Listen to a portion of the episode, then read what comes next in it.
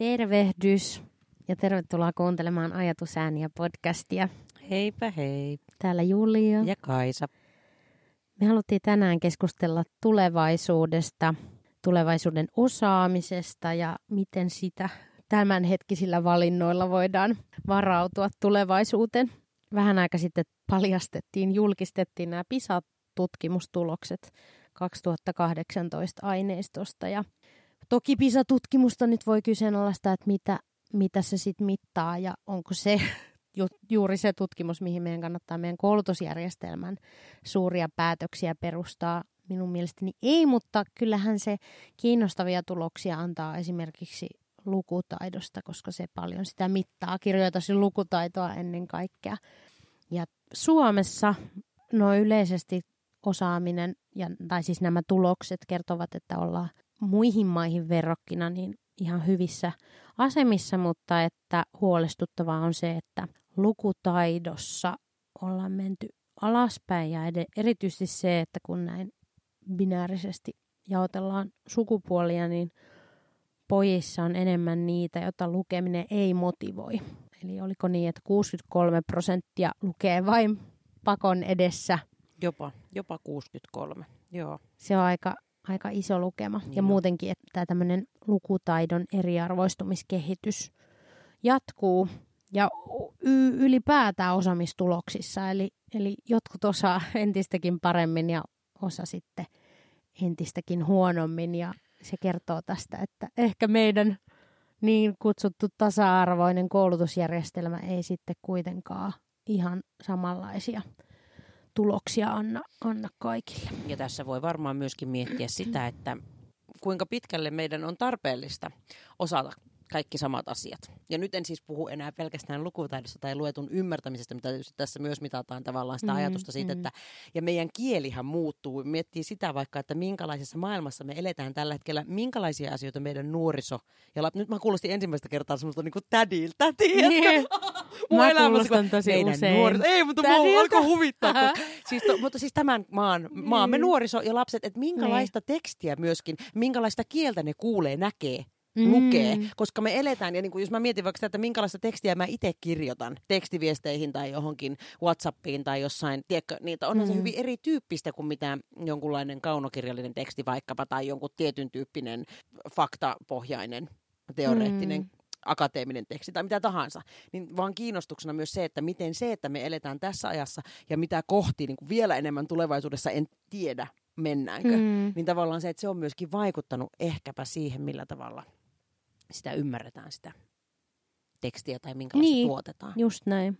Se, mikä tässä niin kuin kehityksessä on tosi huolestuttavaa, on se, että osalle nämä taidot ei riitä peruskoulun jälkeiseen koulutukseen. Ei edes ilmeisesti niin kuin toisesta asteesta selviytymiseen saati sitten korkea-asteen opinnoista. Ja, nykypäivänä on todettu, että ilman sitä toisen asteen koulutusta työelämässä selviytyminen ja toimiminen on aika heikkoa. Ja se on aika iso ennustustekijä myös tämä ihan lukutaito iso ennustaja syrjäytymiselle.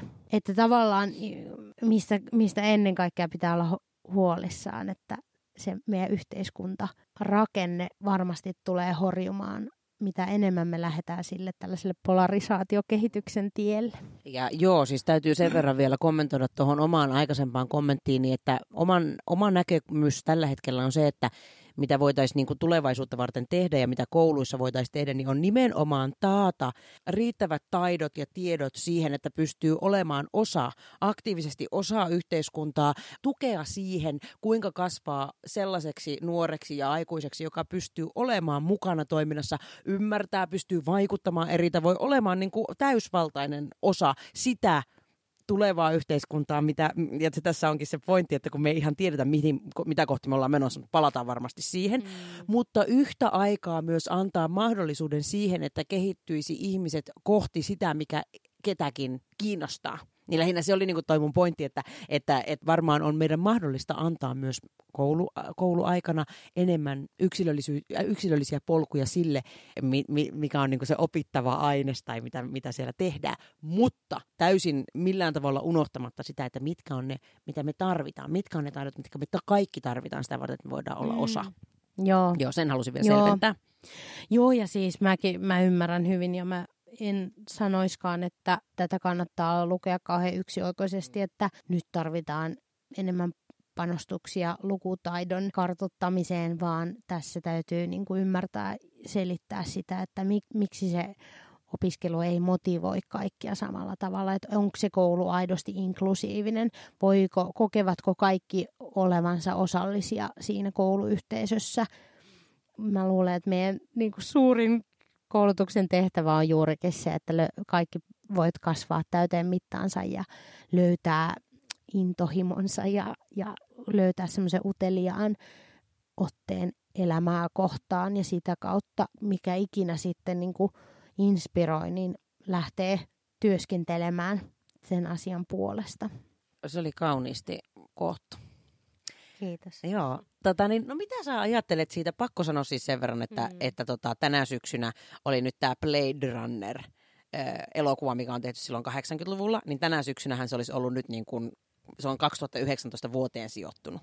Niin se on, niin kuin, mm. jos mietitään sieltä 80-luvun alusta tultu 20, 2010-luvun loppu, niin, niin tavallaan niin kuin se, että minkälaisessa maailmassa me eletään nyt, se ajatus on ollut silloin, että se on semmoinen, että me ele, pysytään liikkumaan avaruudessa, eri, eri, eletään eri planeetoilla, on tämän, mm. niin, niin tämmöistä dystopista. Mutta siis ylipäänsä ottaen se, että mitäs nytten, mitä sä ajattelet siitä, että mitä, minkälaista tulevaisuutta kohti me ollaan menossa, tai minkälaisia, ja ei tai, vaan ja, minkälaisia asioita sen eteen voidaan tehdä, miten me voidaan tähän mm. tulevaisuuteen valmistautua. Mä en ole nähnyt Blade Runneria, mutta mulla tuli heti ensimmäisenä tuosta kuvauksesta mieleen Wall-E, animaatioelokuva, jossa ihmiset on tuhonnut maapallon ja muuttanut läheiselle planeetalle. Ja tota, sitten siellä on yksi robotti, joka yrittää järjestellä, jotta ihmiset vois palata maapallolle. Et, et onhan tämä niinku maapallon tuhoutuminen osattu aika monesti jo ennustaa. Ja se on varmaan, että et näin me ollaan. Me ollaan nyt niinku isojen kysymysten äärellä ja, ja ei yhtään vähimmässä määrin ympäristökatastrofi kohtaa ja sit, sitten ehkä osittain sitä myötä myös nämä isot sosiaaliset ongelmat tää vaatii nyt todella ratkaisua ja, ja et eriarvoistumiskehitys on, on jo täällä ja, ja yhä isompaa railoa aletaan niin kuin rakentaa ihmisten välille, hyväosaisten ja huono-osaisten. Mm, just niin, se, että mä aikoinaan kiinnostuin tähän kysymykseen, että mitä voidaan tehdä valmistautumiseen tulevaisuuteen, niin mä kiinnostuin aikanaan itse tästä intuitiosta ja intuitiotutkimuksesta just siinä, että me ruvettiin puhua sitä, että miten me voidaan valjastaa tämä ihmis, ihmisen ajattelupotentiaali.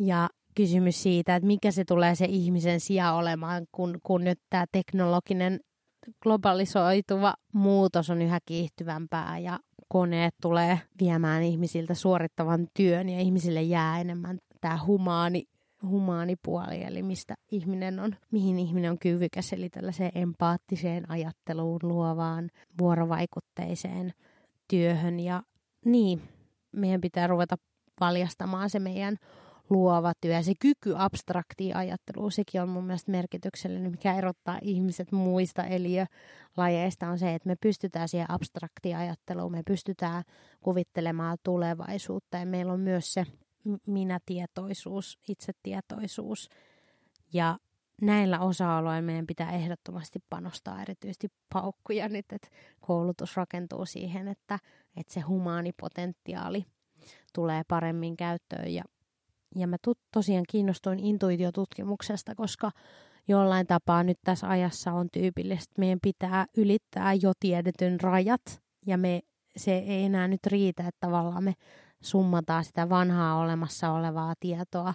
Toki meillä on paljon tietoa, jota me voitaisiin pistää käytäntöön, jota ei olla pistetty käytäntöön, mutta myös se, että meidän pitää niinku pystyä siihen radikaaliin uuden luomiseen intuit, ihmisen intuitiivinen potentiaali on todettu ylivertaiseksi silloin, kun tietoa on liian vähän tai, tai liikaa. Ja just tämmöiset kompleksiset ongelmat, kuten ilmastokatastrofi tai ihmisten eriarvoistumiskehitys on sellaisia, jossa, jossa ikään kuin me voitaisiin se intuitiivinen potentiaali hyödy, hyödyntää ja me voitaisiin toimia paremmin, paitsi, paitsi niin kuin ihmisiä voimauttavina ja voimaannutetaan, niitä, sitä ihmisten välisen yhteistyötä ja toisaalta sitä yksilöllistä potentiaalia. Miten sä vastaisit näihin muutoksiin, mitä tulevaisuus tuo?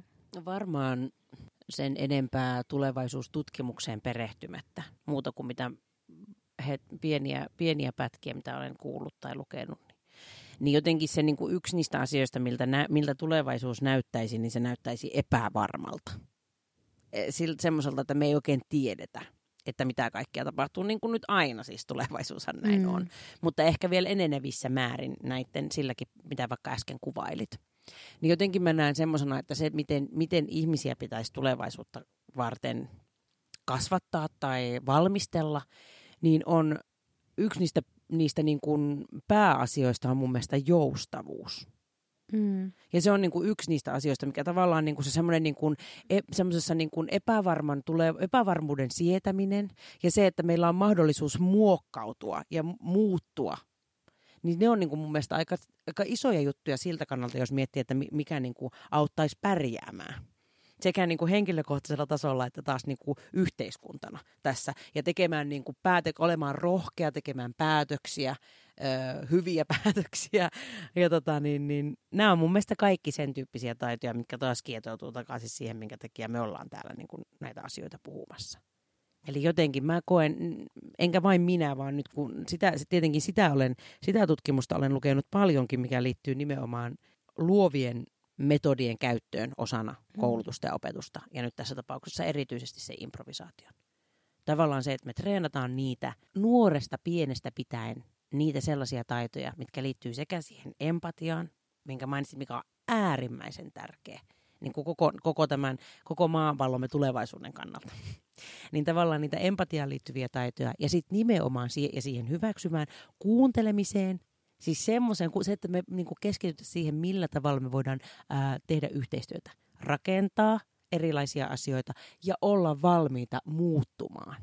Sillä on niin suuri merkitys se, että me annet, meillä on mahdollisuus ymmärtää myöskin sanoa, että nyt mä ymmärrän, mä oon saanut nämä, mä pystyn tekemään muutoksia. Mä en jankkaa, mä en pysy siinä omassa kannassani ja toimi pelkästään tietyllä tavalla, vaan mulla on mahdollisuus kuunnella semmoisella korvalla, mikä yrittää ymmärtää. Ja sitten olla tarvittaessa valmis sanomaan, hei, mä olin väärässä tai mä pyydän mm. anteeksi. Mm. Tai vaan, all right, mennään tähän suuntaan. Niin ehkä tommosia asioita tulee nyt ensisijaisesti tällä hyvin käytännön, konkreettisella tasolla mieleen. Ja sitten ehkä just tähän, tähän tällaiseen niin kuin kenen ääni tulee kuuluvaksi, niin yhä tässä ajassa yhä enemmän tarvitaan sitä kriittistä näkökulmaa. Kriittisyys ei siis tarkoita nyt sitä tyrmäämistä ja tuomitsemista, vaan kriittisyys tarkoittaa sitä, että pystyy niin kuin argumentoimaan ja pystyy ymmärtämään asia, asioiden suhteet. Se, että on sitä, on sitä niin kuin sisälukutaitoa. Toisaalta osaa, osaa suhtautua kyseenalaisesti vaikka mediassa, mediassa tuotuihin asioihin ja se, että me ollaan niin helposti nyt manipuloitavissa ja, ja eri, sanotaan, että eri, vaikka valtioilla on erilaisia agendoja, joilla niin kuin, me ollaan aika helposti kyllä sitten manipuloitavissa sen takia, että meidän kaikki, meidän kaikki tiedot ja meidän kaikki ää, yhteydenpitovälineet on internetissä ja meistä niin kuin voi kerätä tosi henkilökohtaisia tietoja ja sitä kautta voidaan niin kuin herättää semmoinen ikään kuin feikki luottamus. Ja tämä liittyy siihen empatiaakin siinä, että, että tota, vaikka meidän pitää niin kuin kehittää empaattista suhtautumista ihmisiin, niin sitten sitä voi hyödyntää myös tätä em- kyvykkyyttä empaattisuuteen, niin manipulaation. Ja se, että, että siinä on ihan sama ilmiö taustalla. Että mä pystyn asettumaan sun as- asemaan ja sillä kautta, sitä kautta sulle ikään kuin viestimään asioista, jotka on mun edun mukaisia, mutta niin, että ne iskee siihen sun kokemusmaailmaan. Ja sitä kautta me voidaan, ollaan myös yhä enemmän niin kuin helposti uhreja sitten sellaisten toimijoiden kanssa, jo, joiden mielessä ei ole meidän etu. Eli kaikissa niin kuin lähiyhteisössä ja siellä koulumaailmassa pitää panostaa siihen, että rakennetaan sitä aitoa luottamusta, avoimuutta, rehellisyyttä ja sitä, että kukaan ei käytä sitä sinusta saatua henkilökohtaisia arkoja asioita sua vastaan. Mutta sitten meidän pitää itse asiassa yhä enemmän olla myös hereillä sen suhteen, että kehen me voidaan luottaa. Ja se on aika karski, se on aika kylmä kuva tästä maailmasta, että jos me ollaan menossa siihen, su- siihen suuntaan, että kun pystytään saamaan massoja helposti isojen asioiden taakse ja, ja pystytään kaataa, kaataa tota, jotenkin isoja instituutioita sillä, että ihmiset herätetään jonkun asian taakse, vaikka sitä ei, osa, sitä ei argumentoitaisi hyvin, vaan se olisi tämmöinen vaan populistinen veto, joka niin kuin vetoaa ihmisten tunteisiin. Miten me niin kuin tätä yhtälöä hallitaan? Että pitäisi lisätä luottamusta ja empatiaa ja samaan aikaan niin kuin pitäisikin koko ajan olla vähän varuillaan. Kyllä tuo vallan käyttö on varmaan ihan oma, oma jaksonsa myös, mm. mutta ylipäänsä ottaen se on aika iso asia, että millä, minkälaisilla asioilla ratsastetaan ja mitä sitten niin kuin sieltä oikeasti taustalta haetaan. Ja mikä on, niin kuin, mitkä on ne motiivit, niin tuo on kyllä tosi iso kysymys myös. Sitä mä jotenkin haluaisin tähän, jos palaan niin kuin vielä siihen, että mitä koulu, koulumaailmaan liittyy ja siihen, mitä, miten meidän lapsissa on tulevaisuus niin sanotusti, niin se, että semmoisen hyvän, terveen itsetunnon kasvatusta – sellaista itseohjautuvuutta hyvissä määrin, aktiiviseksi kansalaiseksi kasvamista, mo, niin sa, siten sallien, että me ollaan erilaisia keskenään. Kaikki ei tarvitse olla samalla tavalla niitä, niitä henkilöitä, jotka vetoaa massoihin ja tekee sitä duunia, mikä on äärimmäisen tärkeää myöskin tietenkin, semmoinen aktivis, aktivismi. Mutta ylipäänsä ottaen sitä, että kasvatettaisiin sekä kodeissamme että kouluissamme että tuolla yleisessä, yleisissä tiloissamme sellaisia nuoria ja aikuisia, jotka välittää, mutta on kriittisiä ja toimii niin kuin jotenkin sitä kohti semmoista, tämä on nyt tämmöistä hirveätä kliseisyyttä, mutta jotenkin oikeasti sillä ajatuksella ja sillä ajatustavalla, että ei käytetä siihen omaan päätöksentekoon pelkästään sitä, että miltä minusta tuntuu tai että mm. miten minä koen, että mikä on, mikä on minun henkilökohtaisesta näkökulmastani minulle tärkeää, mistä on hyötyä minulle, vai ylipäänsä mm. ottaen siihen puhuit jo aikaisemmin siitä erojen kasvamisesta myöskin sen suhteen, että mm. niillä, jotka on hyvä osaisia, niin menee vaan paremmin, Joo, ja jotka on huono osaisia, niillä, niin, että me otettaisiin niin kuin, me otettais vastuuta siitä, mm. miten me tällä maapallolla toimitaan. Näinpä. Tämä, tämä oli hyvä loppukanootti. Kiitos. Piikkuvitsi piti sinne vielä.